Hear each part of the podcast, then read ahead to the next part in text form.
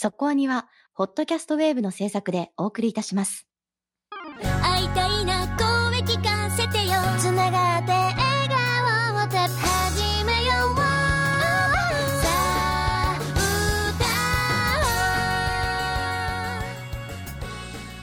ディープじゃなくそこそこアニメを語るラジオそこアニそこはに爽やかな感じで始まりましたけど先週お休みしました。大変申し訳ありません珍しい。いいついつぶりというか休んだことってあったっけ？まず。あ、311ぐらいじゃないんですか？いや311はやってますよ。やってた？あら。逆に言うとあの休まないということでやってたと思うんで記憶にないんですよ。休んだことがあるかもしれないけど少なくともここ5年ぐらいはないんじゃないのかなと思ってます鬼のは膨らんでございましたわね。いいやでもねもう結構年も取ったなと思って今回本当にいや毎週さやっぱりやってるわけじゃないですかあインタビュー会とかを除くと基本土曜日に収録してるわけですよねでそうですね。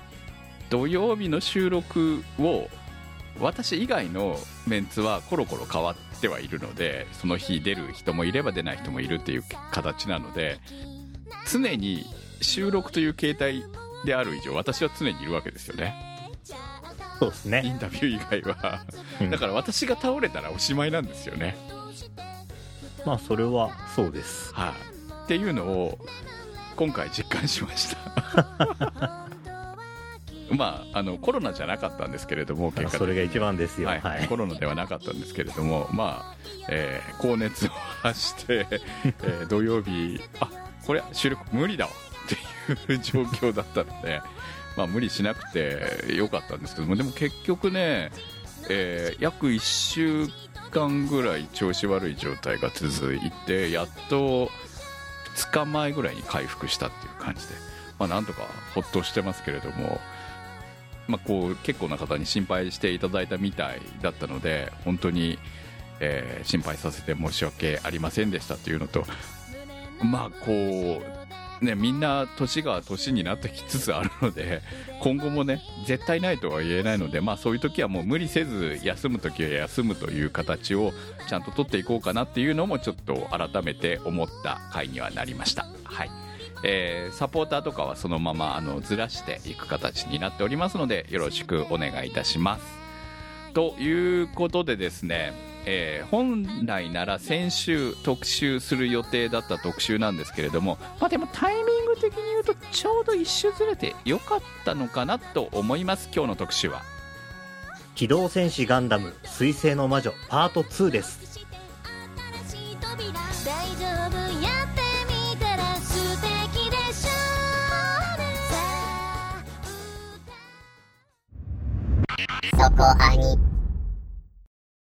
アドステラ122、アマタの企業が宇宙へ進出し、巨大な経済圏を構築する時代。モビルスーツ産業最大手、ベネリットグループが運営するアスティカシア高等専門学園に、辺境の地、水星から一人の少女が編入してきた。名はスレッタ・マーキュリー。無垢なる胸に千空の光を灯し、少女は一歩ずつ新たな世界を歩んでゆく。ガンダムシリーズとして5年ぶりのオリジナル作品。監督小林博士、脚本シリーズ構成大河内一郎、アニメーション制作サンライズにより第1クール2022年10月より放送中。第2クールは2023年4月より放送予定。前回は第2話まで。今回は第9話、あと一歩、君に踏み出せたなら、まで視聴済みでの特集です。ということで始まりました。機動戦士ガンダム水星の魔女特集パート2です。早くも2回目。まあ、前回がね、2話でしたからね。まあ、2話というか、0話を含めて、えー、3話か3な話分ですねうん。はい。でしたいから。やいや、もうね、ー、ね、毎週みたいにね、いろんなことが起こってるので、これ、うん本来なら習慣でやってもいいぐらいにネタ、ネタの宝庫ですよね。なんなら、は、話終わった直後に集まって喋るかみたいなことができますからね。そのぐらいよの、こう、なんか毎回みたいに、まあ、本筋からね、こう、ふ伏線っていうかなんかこう、スサブストーリーまで含めて、いろんなもん突っ込んでくるじゃないですか、この作品。うん。一話の中に。だから、忙しいんだ。忙しいっていうか、まあこう、飽きさせないというか、うまいっていうのが多分一番、ね、言言えちゃうのかなと思うんですよね。だからこの。ガンダムというコンテンツと、それを、あその日曜の夕方5時に放送しているというのと、まあこう SNS 時代であるっていうのと、まあそういうのが全部重なった相乗効果を生み出している作品と言っていいんじゃないかなと思いますね。いやまあ、SNS でもネタにしやすいネタが、たんまりですからね、毎回ね。うん、だから、そこはね、やっぱり当然意識してやってると思うんですけど、それをね、もうこう、ずっと、まあいろんな作品ね、サンライズの作品にも関わられてきた方たちが作っているわけじゃないですか。決して若手がやってるわけじゃないですよね。まあそうですね、ベテランがやってますね。そうなんですよ。これがね、まあ新しい、こうなんか新鋭のね、監督が若い、こう、今時っぽい監督がやってます、みたいな監督で、えー、ね、脚本家で、俺初めて聞いたよ、名前。みたいな、そんな人がやってるんだったら、すげえなって思うんだけれども若いセンスだなって感うん。そうそう。まあ、すげえなっていうかね、逆に言うと納得っていう風になると思うんですけど、違うじゃん、もう本当にさ。何年前から名前見てるんだってそういう。、いやいや本当にね、第一線の人が。全然心に少年飼ってますからね。大丈夫、大丈夫。うんいや、しょまあ、そうそうそう、少年の心と少年のマーケティングはまた違うと思うんですけど。いや、だからね、すげえうまいなっていう、だからこれプ、そのね、プロの、プロの凄さっていうものを、まあ、ある種見せられてるなっていうのを毎週ね、そうですね。狙ってるなーって思うんだけど、いや、その狙いが当たってるなーっていうのが毎回結果として出てるんで。うん。だって、日曜夕方から夜にかけて、ツイッターなんか、まあ、まあ、トレンド全部ガンダムがそう、無敵の彗星の魔女みたいになってるから。うんねえ。まあ、そのぐらい見てる人、見てる人と反応してる人たちがいるってことなわけじゃないですか。うん。やっぱすすごいことですよ、これは。がね、コンテンツの力っていうところだと思うんですよね、やっぱりね。そうですね。なんかリアタイできなかった日にふとツイッターを見たら、こう、グエルくんとか入ってるとふふってなるじゃないですか。はい。もうそれだけが楽しみじゃないです今週グエル君出番あったのかなみたいな、そうなんです。出番なくてもグエル君がツイトレンド入りしとるからな。うん。そうね。今回どんなひどい目にあったんだろうな、みたいな気持ちとかがあるじゃないですか。ね。え愛ですよね、これも、ああ、もう、だってググエル君めっちゃ愛されキャラですからね。いや、ね、前回の第2話までの特集でも、俺グレ、グエル君好きになるかもみたいな話をしてたと思うんですけれども、もうそんなことを言ってたことを忘れるぐらいグエル愛はみんなにこうね、あると思うんですけれどいや、3話でみんな手のひらドリルでしたからね。はい。ほんとね、あの2話の特集はね、こう、どうなるんだろうと思ってたら、もう、あっという間でしたからね、本当にね。このスピード感ですよ、この作品はやはり。回収が早い。前回の特集の段階でも言ってましたけど、本当は早い、この作品は。もう変な考察とかしてる暇がないっていう感じがねい。や、だって普通の作品だったら多分まだ、グエルくん、グエルくんって言ってたと思うんですけど、あそねの間に、うんエランくん、シャリくんっていう流れが来たじゃないですか。もうねこれは、これ、すごいね。だってメインキャラもう、ね、全部食っちゃってますからね、本当にね。すごいなと思うわ、本当この勢いは。はい。ということでコメントいただいております。笹メガネさんからのコメントです。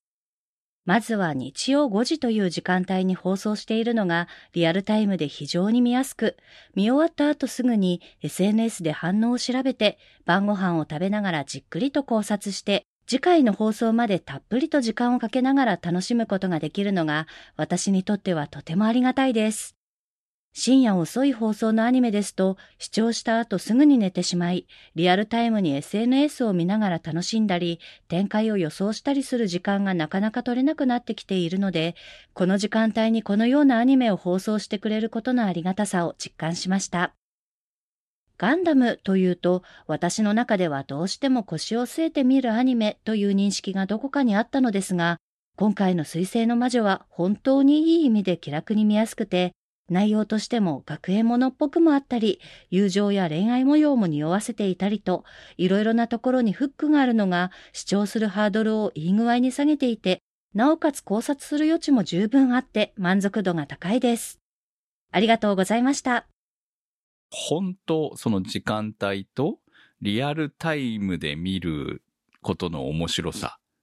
その、まあ、今ね、どうしてもこう、ね、配信とかで見ることも増えているわけじゃないですか。はい。配信で見てるでしょ？僕は配信で見てます。はい、まあでも、当日見てるじゃない？そうですね。あの、17時に本放送があって、18時に、あの、D アニメが見えるようになるんで、はいはいはいはいそれまでツイッターは開かない。でも、まあ、当日に見てるわけだから、そんな遅れずに楽しめるじゃない？そうですね。うん。ねだから、あの、この盛り上がりっていうのは、リアルタイムで見たいと思わせるスピード感なんだなって思うんですよね。うん。やっぱりこう、つけちゃうもんね、テレビね。ああ、ガンダム、ガンダムって思いながらさ。うんせっかくならネタバレ踏まないで見たいなって思いますしね。うん。そこなんなら実況しながら見たいなと思わせられるような。そうね。そうねもう、その辺がもう本当に今時作品の作り方で、この作品は作られているなと。盛り上がりあってっていう感じですよね、本当にね。うん。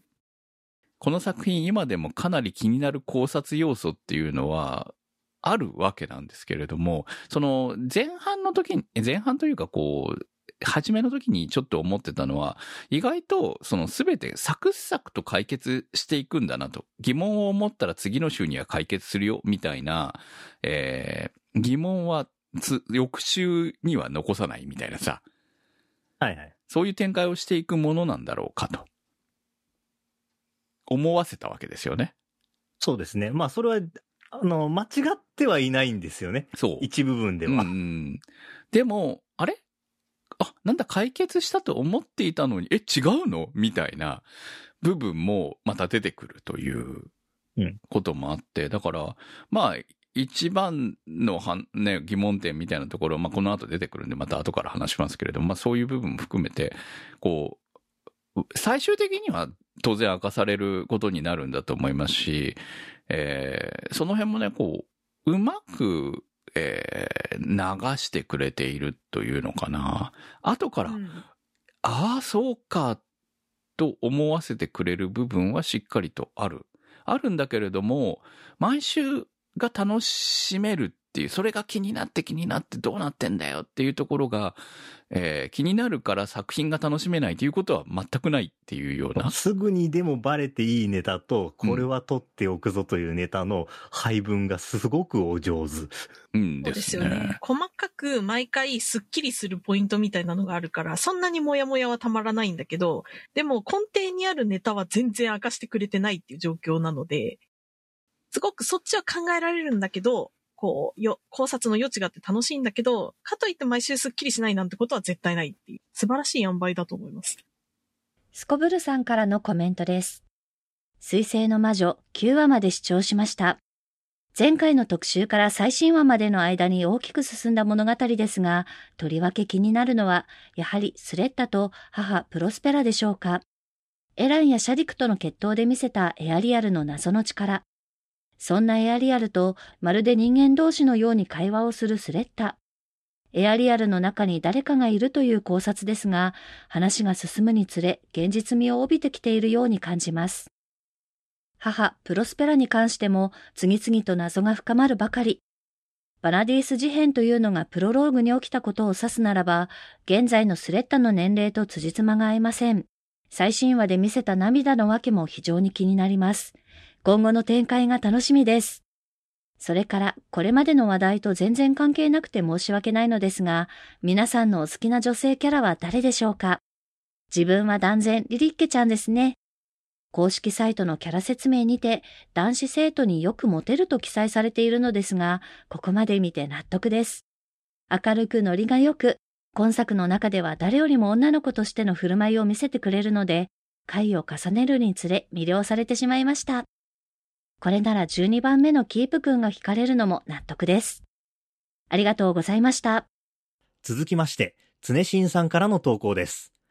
今回の特集の前に8話と0話を見直してみると、バナディスの VTR に映るカルドナボ博士をスレッタが全く記憶にない反応をしていたことがものすごく気になりました。エリクトはナボ博士をおばあちゃんと慕っていたので、記憶になくても少しは反応するのではないかな。スレッタはやはりエリクトではなかったのでしょうか。ありがとうございました。まあこれが一番の大きな謎になるというところですよね。あーちゃん。スレッタはエリクトだよねというふうに前半で思わせたわけですね。そうですね。まあこの学園に来るために名前を変えているに違いないと。うん。我々は勝手に思わさせられたわけですよ。うん。ところが、えー、何か、何かずれている？っていうね。時系列的に4年ぐらいずれてんじゃねえかっていう話もあるし、それよりももう、デリングさんとか老けすぎ問題みたいなのもあったので、ここに一体どれだけの時間が流れたのかっていうのがちょっと読み取れない。そうなんですよね。まあその辺は疑問ではあったんだけど、なんとなく、あら、そ、そういうことなのかなと思わせられちゃった部分があったので、ただ、いろんな疑問点を総合すると、エリクトイコールガンダムと見る方が、あ、まあ、エアリアルと見る方が自然な感じに受け取れてきちゃうのがやばいですね。まあ、それもありますし、そもそもね、スレッタとエリクトがイコールじゃないっていうのが、表に出てきた方も、ちょっと衝撃ですし。そうですね。あと、こう、私たちって言ってるけど、これ複数人なんじゃないのっていうのもちょっと気になるところですよね。そうなんですよね。エリクトだけうん。子供たちみたいな感じでしたよね。まあ、いっぱい映ってたしな。そうなんですよ。ビットが一人一個なのかな、みたいな、そんな数がいましたよね。ええ。でもそんな子供はあの現場にはいなかったわけですよね。あの、少なくともゼロ話の段階では。うん。だから何がそのようなことになっているのかっていう部分も含めて、まあこれは決して気持ちいい話に落ち着かなさそうな感じはあるんですけれども、まあ、エラン君の話があった後ですからね。そうなんですよね。っていうところも、ただそれを人の命が軽いんだよな。この世界ねっていうところは、まあお重い部分もちろんあるんだけれども、こう、結構、あ、死なないんだと思ってたんですよね、やっぱりね。殺すことはまああっても、表向きには死んでないから。まあまだ死んだかどうかもわかんないしね、本当にね。そうですね。はい。そうそうそう。うんうん。でも、あ、わかんないじゃん。記憶消されて顔変えられただけかもしれないボから、ーってなってたもん。ボーってなってたもん。まあ、多分焼きとうもろこしなんだよな。うん。ひどくない？本当に。まあ、ひどいよ。あのお菓子ひどくない？何ですかあの味は。やばい。焼きとうもろこし味エアリアルで一番好きだったのに。もう、わろ、わろてまうわって思いながら食べてるわ。シャレにならんわ。いや、それはあくまでも焼きとうもろこし味なだけですよ。や、ね。それはお菓子の話ですから。そうそう。せやな、せやな。はい。そん、そんな、あれ、本当ね、あの、スポンサー的展にまずいでしょ、やっぱり。開そう。展開と合わせてあの配置になったのかすごい気になるんですけど、まあこれ本編と関係ないけどさ。いや、うんでも、この脚本家の方がお菓子買いに行ってましたよ、この輪の時にちょうど。買ってたよね。クイって思いながら見てましたけど。だから多分それは不利だと思うんですよ。だから実は違うと、あね。あ。後からこう、ええ出てくんのかな。うんそれはそれで悲しい出会いのような気も出してます。くるんじゃないかと私は思ってますけどね。うん。4号くんは。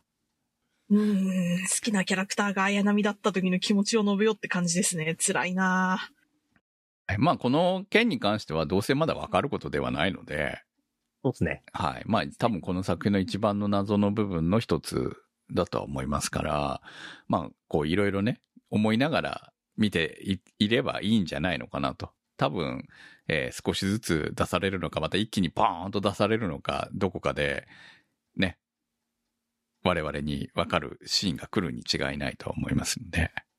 そうですね。今回は、あの、プロスペラさんが仮面を被ってることに特に意味を見出してなかったんですけど、9話のラストで泣いてるところを見て、あー、仮面つけてた意味あったなって思いましたね。あれ、どういう質の涙なんでしょうね。うーん、だから、仮面結局、な、本当に見せられない顔なのかって思ったら実際見せたら何のことはない、何もなかったっていうところもあったわけなので、そういうこう、ね、我々が思ってた疑問はあっという間に解決していくと見せながらも、なぜ仮面を被らなきゃいけないんだっていうところも、まあ、自分の顔を隠したいからというか名前、実際のね、実際の彼女を隠したかったという部分があるに違いないと我々は勝手に思ってたわけれどだけれども、まあ、こう、それ以外にも理由があるのかなっていうところが、その涙になんなりで出てくるのかなっていうふうに思わせますよね、本当ね。まあ、知らなくても、逆に言うと気にしなくても見られるっていうところがこの作品の面白さでもあるわけなので。まあ、どっかでちゃんと答え出るだろうなっていう安心感がありますそう。そうそうそう、そうなんだよね。最終回までとかはふる、いかないんじゃないと思うわけですよ。この子に関しては少なくとも。う。うん。そうですね。てはいか、ガンダムだから、あの、クールの終わりにはやっぱぶっ込んできますよ。うん。だからまあ、今、もう今期末に出てきてもおかしくないぐらいかなって、今のこの作品から言えばね。そうですね。まあ、今期末、来年なんですけどね。本当ね。そう、12月じゃなくて1月だっちゅうのを聞いて、ちょっと笑っちゃいましたけれども。まあでも、あの、ね、非常に楽しみ。まあ、だってここまで盛り上げてるんだから、絶対ワンクールの終わりにとんでもないもん持ってきて終わるに違いないとは思ってますけれども。えーまあ、コメントいただきました。えー各キャラクター、えー好きな女性キャラなんですか？女性キャラか？男性キャラじゃないの？で女性キャラな女性キャラ、女性キャラでも俺は一強かな。ほう。お、誰？誰？セセリア、ドート。なんか性癖に素直な感じがしていいですそうね。そうそう。もう。いや、可愛いじゃん。可愛いですね。確かに。可愛いし、あの、この間ね、弟くんがね、落ちろ水星女ってっていうところでドン引きしてるっていうのが、あれいい顔してましたよねうわーっていう。あんだけ悪口ばっかり言ってる人をドン引きさせる弟くんなかなかやるなって感じですけど。とくんもねっちょりしてるからね。うん大好きじゃん、お兄ちゃんのこと。やばいよね。やばいよ、あれ。女性キャラですよ、女性キャラ。女性キャラだったら、そりゃもう何のてらいもなくミオリネちゃんですよ、私は。ああ、いや、ミオリネは、難しい女ミじゃない？オリネはいいですね、本当にね。どんどん好きになる。いや、どんどん成長してますもん。うん。あの、たただのお嬢さんじゃないっていうところただのお嬢さんじゃなくなっていきつつが、あるああそうですね。うん。スレッタは申し訳ないけど、まだなんですよ、私の中では。いや、それはそうでしょうよ。うん。んそうなんです一番今のところ自分がないからな、あの子。ゼベッタは、自我の目覚めはもっと後だと思う。お母さんとの首輝が切れない限りは、まあそうでしょうね確立する。ものがない。うんえっ、と、逆に言えば今回やりたいことリストの中に入ってないけど会社頑張りたいって言ったのが初めての芽生えだと思いますよ。うん。って考えるとやっぱり、なんだろう、もうもう先に自我があって引っ張っていけるミオリネっていうのがすごく私には今魅力的に映っている。ミオリっていうネ、めっちゃいいやつだもんね、本当にね。そう、ちょ、ちょっとこうコミュニケーションが下手なだけであって面倒見もいいし、なんだかんだで頑張り屋さんだし、可愛い子だなって思うし、あとはね、なんかこう、シャディクとの距離感がすごくいいなって思いました。終わっちゃったのかな？クは、終わっちゃったかな？トマト、下手切っちゃったけどさ、もう一回植えないか赤いトマトに育つまで。もう一回やってみないか。そうね。3度も4度も振られてる人も頑張ってんだから頑張ろうぜな。まあね、うん、切られたからといって、まだ目がね、絶対ないわけではないよというのは、そうなんだけど。いシャディクはね、こう、なかなかね、あの、推しの弱さが、結果的に届かなかったんじゃないかと思うんだよね。いや、だって、入るなって言われたら入らねえんだもん、あいつ。それは変ばいいじゃんね変な紳士なんだよな、やっぱりな。それでもグエル先輩はズカズカ言ったぞ。そう。そうだよ。グエルの良かったところはやっぱりそこだよね、多分うね。ん。うんまあ、ズカズカ入ってったシーンは本当にヘイト買うシーンでしかなかったけど。うんまあ、あれクソムーブでしたけど、挽回したんで許してあげてほしいですけどね。あの、確かにそういうところを見込んで任せられるって言ってたんでしょうけど、ちょっと臆病が過ぎますからね。そうね。何考えてるか全然わかんなかったもんね、やっぱりね。あ、うん。そうなんだっていうふうに、こう、ね、やっぱり最終話まで行くと、わかる、納得できる。まあ、確かに、ああ、昔からそうだったんだなっていうところも含めて、わかるんだけど、だから、最新話でめちゃくちゃ好きなキャラクターにはなったんですけれども、うん、なんか、わ、わかるみたいな、こう、なんかね、もやもやしちゃうよね、もう。。わからないいけど切ねえやつだなと思ったわ。うんそうそうそうそうそう、そうなんですよ。いや器用すぎてかわいそうだなって思いますけどね。あれさ、シャディクガールズはさ、本命がミオリネってことは多分、ねわかってると思うわかった、わかった上でしょシャディクガールズはどっちかっていうと、シャディクくん頑張れっていう。だよねそっちだよ。ね。そうね。あの、みんなお姉さんなんでしょ？シャディクくんの。ねえ。ああ、確かに。みたいな感じのポジションなんでしょ？保護者だよ、あの人たちは。だと思います、本当に いやー、だってガチ恋の可能性あるのニカちゃんぐらいでしょ、あれ。バチコイニカ、どうなるんだろうね、あれはね。ねえ、ちょっと何とも言えない距離感いや、ニカニカはどんな感じなの？本当に。そうニカ一番怖いからな。うん。そうね、ニニカ一番は、ちょっと闇、よ闇深いぽど地雷だよねって思う。闇深いで、すね。この後絶対爆発するでしょ、あの子もね。うん。怖い怖い。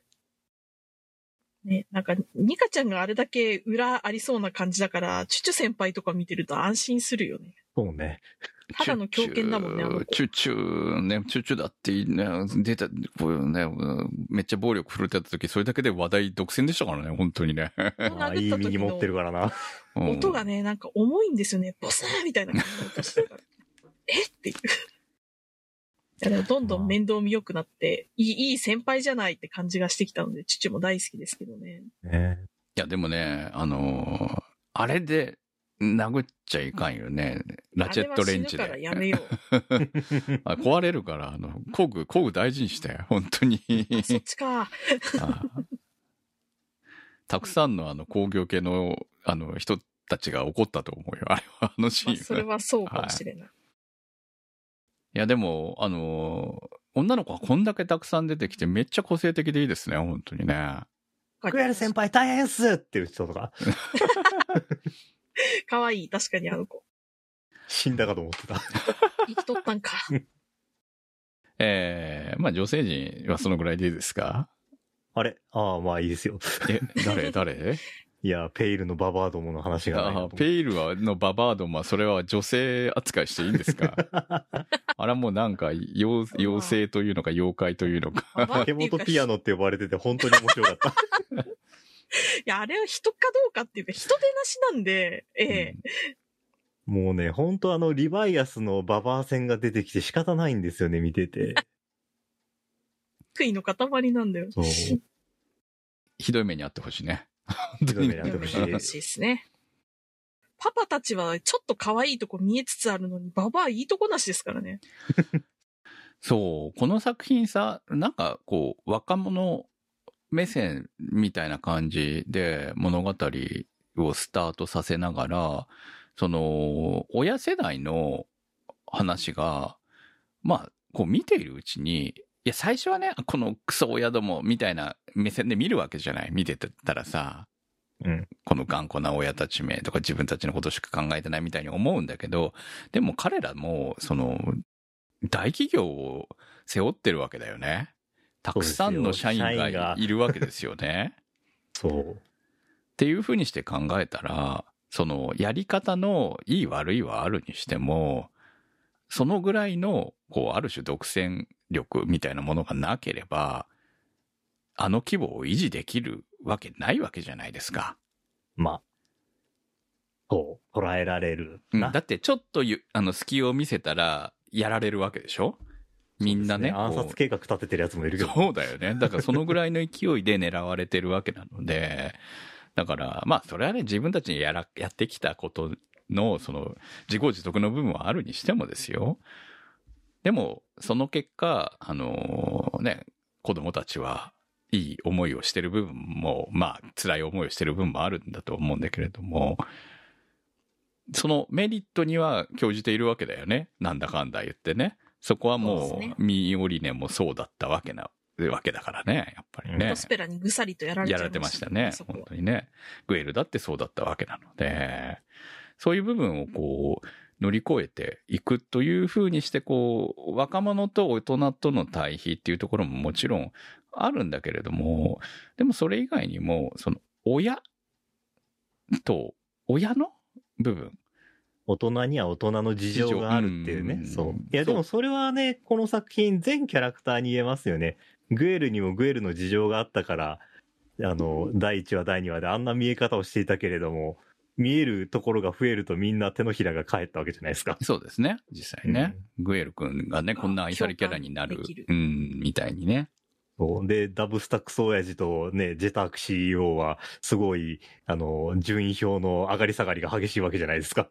だって、なんだかんだ言って、ミオリネにこう投資してくれましたして。くれたわけでしょ？だからあれはやっぱり、よねうん、やっぱ親父まあだな。筋さえうん通せばやってやってもいいからねっていうのは相当お父さんとしては寛容な態度だったと私は思いますよ。と思います、あれは。うん、あ、親父だなと思ってさ。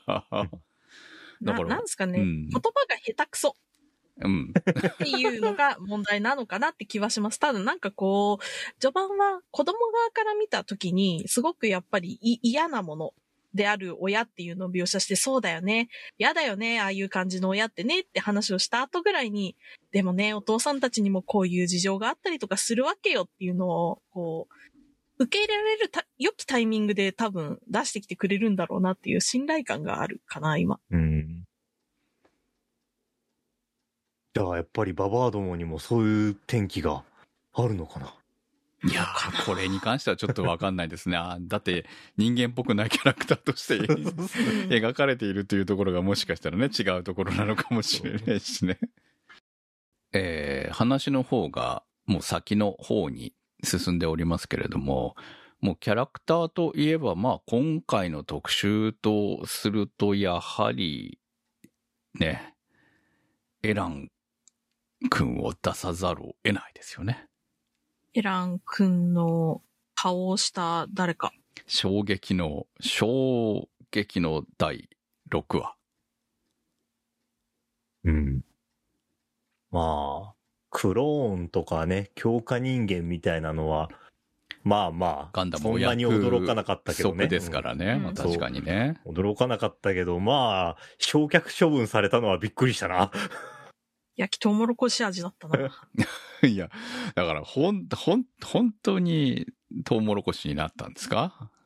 うん、じゃないって。まあまあ、そう思われても。決断が早い。そうねえ。ハッピそこーバースデーが。捨てなくてもよくない？っていうか、あの、生きたまま殺さなくてもよくない、そうっすね。うん。虐殺とかでいいんじゃないのって思うけど。は。そうですよね。まあ別に。せめてね。うん。縛り付けて意識が戻ったところで、うん、生きている、ね、ところで殺す必要はなくない？という、いくらでもあの時代殺し方はあるんじゃないの？という。せめてねね。落としてあげた後に燃やしてあげてほしかったですけど。うん。でも、ハッピーバースデーが呪いの歌になっちまうんだよ。二人目だぞ、これで。もう、やだなあ本当に。まあ、あの、ゼロ話に続いてってことになりましたからね、本当に、はい、まあ、まあ、あの、オリジナルエレンはこの後も学校に通い続けるんですかね。本人言ってましたけど、本当に来んのって思ってますけどね。まず。うん。ぼ別ちぼち来て、新しいエラン君が出荷されてくるんじゃないですか、また。まあ、あいるって言ってましたからね、まだね。ただ用意がまだできてないだけで、エラン・ケレスだったもの、ものというか、まあ今回4号だったわけですね。4号、ん次5号が。ってことは、その前にいた1号、2号、3号もエランの顔をしてたわけなのかな。そうですね。V3 まではいたんじゃないですか。ああ。で、学生とししていたってことなの？まあ学生としていたのか、それとも研究所の中でガンドフォーマットに適合しなくて、まあ適合というか、ガンドフォーマットを使って実験してた途中で使い潰されたとか。うん。まあね、実験中に亡くなったっていう可能性も十分あるわけなので、うんよくこんな設定考えるね。ひどいことしますね。顔を変えたら代わりがいるよっていう存在の中で、それでも、スレッタに会えて、一個人の人間として生きるっていう希望を持ったのかなって思うとめちゃくちゃわびしいですね。は、確かにあの瞬間ハッピーバースデーだったんですよ、あの人の。そうね。お母さんの記憶は普段は失ってたっていうことでいいんですかね？思い出したわけでしょ彼は。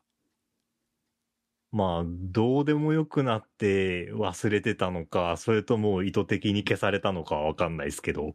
そうね。確かにね。だから自分には過去もないし、名前もないし、顔もないっていうふうに彼は思いながら生きてたわけだからね。この輪は、本当ある種、和解に至るかと思った後のあの展開、もうラストの展開で、やったなって感じでしたもんね。そうですね。や、やりやがったなやりやがったな大河内でしたよね、本当にね。ええ。これ、今回、その、ガンダムを知らない若者たちに見てほしいと言って見せたわけですよね。とか言ってた割に。うん。いや、まあ、あの来ますよね。そりゃね。ええ。心に傷をつけずに何がガンダムだ？ですよね来るけど、まあ、早いよね。うん、早いね。早い6話だぜ。6話でね。いや、でもエラン君すごいですよね。キャラ立ちしたのこの回が初めてだったのに、これだけ痛めつけて去っていったんですよ。実1話ですよ、出番。そうね。まあ、ずっとね、そのなんか、なんだ、この、アレア・ヤクタ・エストって言ってましたけど。うんこんなキャクキャラクターは、みたいな感じだったんだけど。でも、一瞬で、ね、心を掴んで去って、でも去ってないんだけどね。本物エランはいるわけだからね。そうですね。あの、本物エラン君もなかなかいい性格してますよね。こう、結構、毛色の違った性格ですけど、本人はまあまあ真面目な気もするし、なんかそんなに嫌なやつでもないような気もするし。うん。あのー受け入れづらいんですけどそうですね。まあ、事情から考えたら、これが難しい。うま、うん、難しいか、うまいよね。だって本物エランが命じているわけじゃないでしょ、これ。この件に関しては。うん。俺の、突き放してはいるけど、うん、キャラクター、俺と、俺とど同じような顔のやつを作って、そいつにガンダムに乗せろっていうのを、エランが決めているっぽくないよね。うん。まあ、かといって、そんなひどいことはやめろっていうほどの人でもないっていう、なんかリ、リアルな人間ですよね、この人もね。うん。まあ、彼も偉いわけですから、まあ、そういうところもあるから、その、自分の、自分と会社のために動いてるわけですからね。まあ、その中で、えーあの、くっさい演技をして、スレッタを陥れるわけですよ。ハロウィーガンダム。いやまあね。今ガンダムって言いましたよねみたいなやつね。いや、またね、これがね、その、エランと、エランだから、花江さんがちゃんと演じてるんで、この演じ方の違いも面白いですね。まあ面白いし、あの回は何なんだ、あの舞台装置は。ガコーンっつっガコて。ーンっつって 後ろにかデカデカとババアは映るわ。立ってるところはせり上がるわ。どうなってんだ？そ こ、競り上げなくてもよかったよね、別にね。シュシュールだな。あれせり上がるのはなんとなくかっこいいからっていうレビューだから。まあ、降りられないっていうところもポイントでしょうね、やっぱりね。あまあなるほどねそうですね。聞きまして、それガンダムじゃなくてみたいな感じの。どんな、どんないじめショーですかあれは。ええあれね。まあ、結果的にね、うまくミオリネが立ち回ったんでうまくいきましたけど、でも、あれ、あった後のお母さんの反応ですよ。ごめんね、あの、っていう。まあ、あの回はね、本当に、その、株式会社ガンダムも含めて、もうすべてが何かがおかしかったっていうね。まあ、今までのね、既存のイメージをぶっ壊してくるなっていうのはすごいですよね。まあそうですよね。ガンダムウルヨクラスのパンチはありましたよね、あれね。これもう、間に、あの、特別編をかましたから許されるんですよ。うん、そうですね。温度差で風邪ひいちゃうよ、前の回があれだから。そう。まあ、だからあの特別編は絶対予定されてる特別編なんだよなっていう。まあそうでしょうね。うん。そしてちょっと一つ疑問はあったのは、スレッタは気づかないんだっていうところもね。愚直な女です。うん。か、か、お前関わは、ったことがほぼないし、ああまあね、確かにね。顔が一緒だったら、そう、エランと会ったのだって数回でしょ数回もないのに2、3回でしょ？うんうん。うん。じゃあ、なんか、あ、仲良くしてくれるんだみたいな感じになってんじゃないですか。そそこがね、結局主人公として魅力があるのかないのかっていう部分に、まあ、つながるのかな。だから、この作品の、まあ、もちろん分かってるって分かってるんだけど、まあ、この作品の今のところの不満が一つあるとすれば、スレッタ・マーキュリーのキャラクターがまだちょっと弱いっていうところだけですね。まあ、見え切ってないからな。うん。しゃあないわなまあ仕方がないな仕方がないんだけどね。あえてそうしてあるからな。そうですね。彼女がでも、周りに与えたものは多いから、今度は何もない人に返してあげたらいいんですよ。シャムネコさんからの投稿です。8話からぐっと掴まれました。1話から描かれているように、本作は親世代と子世代の対立や自立が大きなテーマの一つとなると思われます。現実社会同様、親世代が作り出してきた格差の問題や利権にがんじがらめで何もできない政治への不信感とか、そういった子世代に棚上げされていく問題に若者はどう向き合うべきなのか、そんなテーマも垣間見せた7、8話です。そして、親世代と戦うための手段が、仲間たちと医療系のスタートアップ企業を設立するだって。そんなアニメ見たことないというか、これぞ令和のアニメというか、作り手が本当に今の若者に向けて作っているんだと感じました。もちろんガンダムなので、ここから正義とは何か、戦争の無意味さが、みたいないつものテーマも描かれるかもしれませんが、どうせなら全く違う新しいガンダムが見たい。そんな期待をさせてくれるアニメです。ありがとうございました。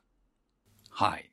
親と子供の物語の話というのは、まあ、先ほどから話題が出ておりますけれども、まあ、この辺もしっかりと描くんだなという風なのは、こう、伝わってきたので、まあ、当然乗り越えていく部分もあるだろうし、乗り越えるだけじゃなく力を、ね、添えてくれるのかを押してくれるのかっていう存在な大人も当然出てくるに違いないと思いますし、まあ、こう、どう考えても敵に回る親っていうのもいるんじゃないかというのは、えーこの後のね、展開の楽しみなのかなとは思うんですけれども、えーまあ、まさかここで出てきた、えーその、株式会社ガンダムですよ。飛べる、踊れる、エアリアルですもう全然それじゃ伝わらないよ。本当にね。宣伝は欠かさないから。ええ。うん。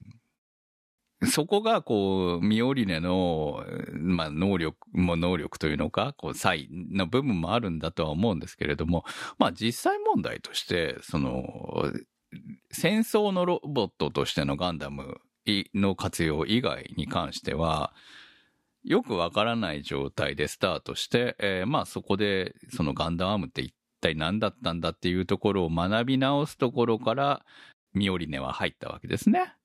うん。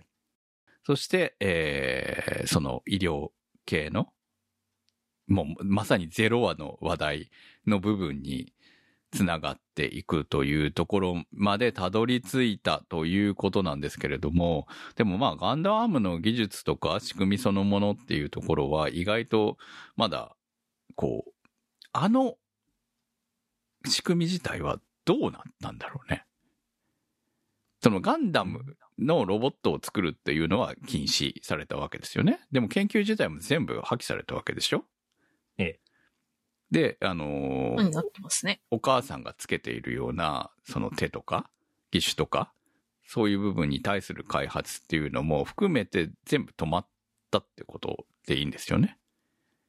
でよりももっとよくできるってことなんじゃないですかね。意思伝達系がめっちゃ良くなるとか。うん。ああ、もともとあったものなわけですね。うん。そのまあ技術開発の一つ。でもガンドアームは、それをより飛躍的に使えるようになった結果が、えー、まあ、意思を伝えて、まあ、よりモビルスーツが手足の延長になるってことですから。とですよね。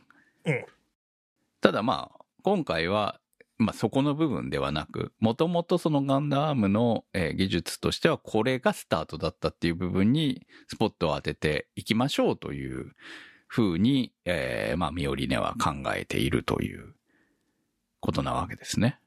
まあ、医療で使えるってなったらイメージもいいしな。いいですね。確かにね。ねたださ、その技術そのものは、もう今はないわけでしょ？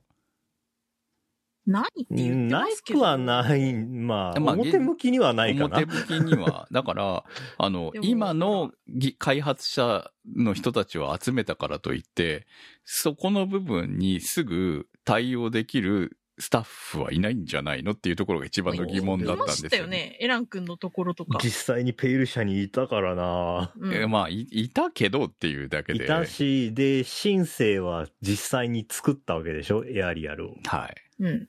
エアリアルは、あの、パイロットのフィードバックとかもないわけでしょ？あの、揺り戻しみたいな。まあでも、あれしか作れてない。一台あしかない。れしか作れてない。どうやって作ったんじゃろうな。それもお母さん。ん言わないから。そう。まあまあ、なんかでも、解析できるものは作れるっていうことだと思いますし、うん資料が残されてるならそこから作るのは無理ではない。えー、大人になるほどそういうリスキーなことをやるのはやめようってなるけど、若い力がやるのは悪くないんじゃないのっていうところだと思いますけどね。うん根性で時間をかけて資料を紐解いて、発想力がある人たちがこういうのの開発を再度やり直すっていうのはそんなに悪くないことのような気がする。そんな物語になると思います？ならないと思うけど、そうだったらいいね。そこなんだってそういう風にするにはちょっと役いものが多すぎますよ、この兵器。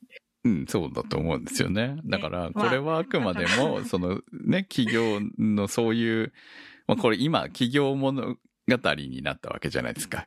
うん。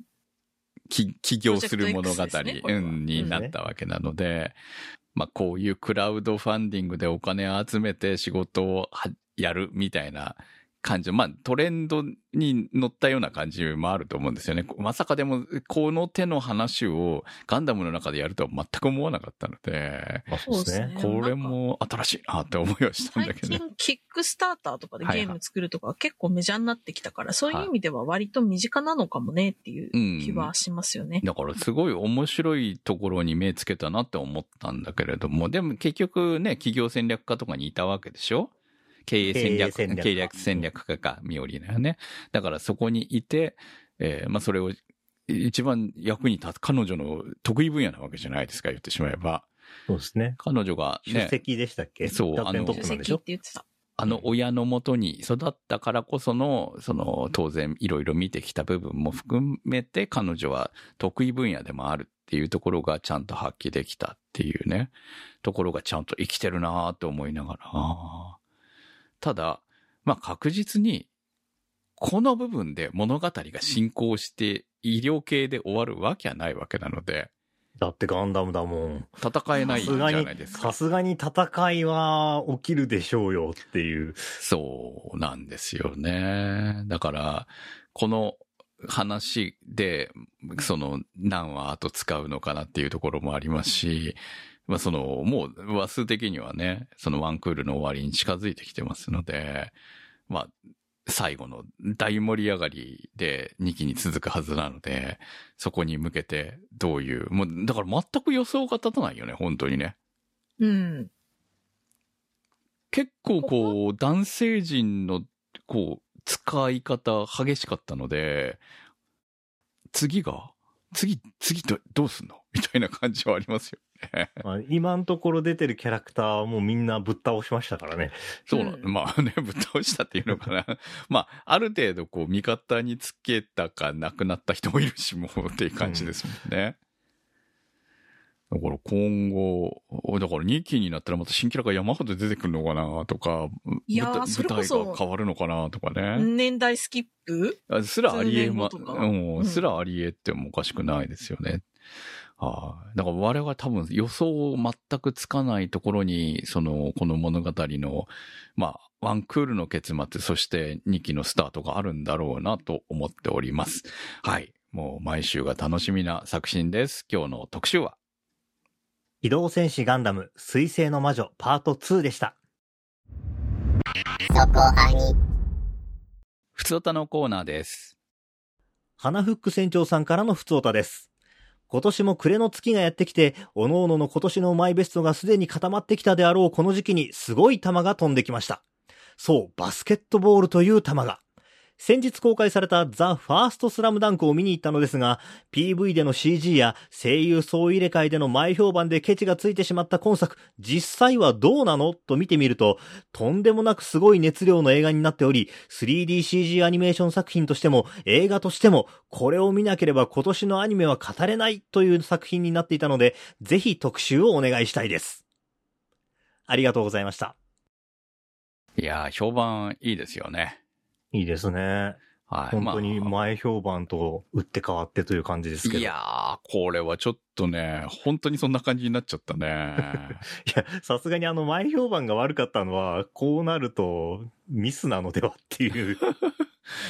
でも、これに関してはやっぱり、うんもったいなかったんじゃないのって感じはあるよね。そんな、うんあの、マイナスでスタートする必要はなかったのになとは思うので、やっぱり戦略ミスも若干あったんじゃないかなとは思うんだけれども、でも、あの、まあ、物が良ければよしっていうところも、やはりあるんだなと。作品パワーで巻き返しつつあるみたいな。感じですね。感じですからねはい非常にはい評判もいい。とりあえず、とりあえずですよ。はい。えっ、と、缶のポカリスエットを用意していけばいいんですよね。あ そう、そうなの？缶なの？そう、そうなの、そうなの、缶なの。缶なのね。はい。わかりました。いや、でもそれ持ち込めないから。だって、劇場にはね、持って行っちゃいけないからね。終わった後にね、はい開けて飲んでほしいですね。はい。えーということで、えー来週の特集に決定しました。まあ、誰もまだ見てないんだけどね。あの、わ、私たち3人はね、見てないんですけど、えー見に行きたいと思います。私もね。ふつおたのコーナーでした。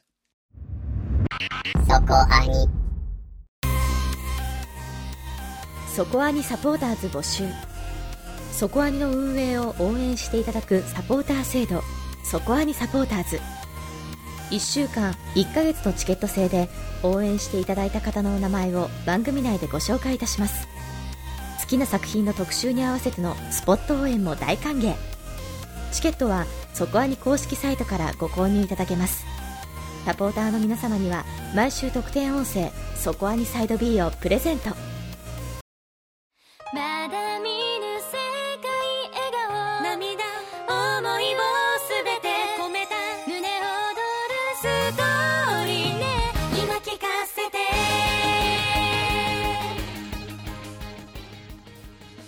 お送りしました、そこアニです。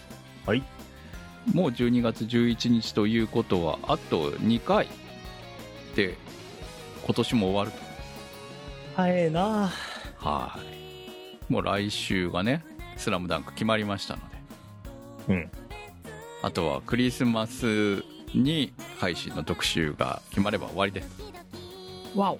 今年は1月1日が最初の配信になりますね。2023め年。でたい。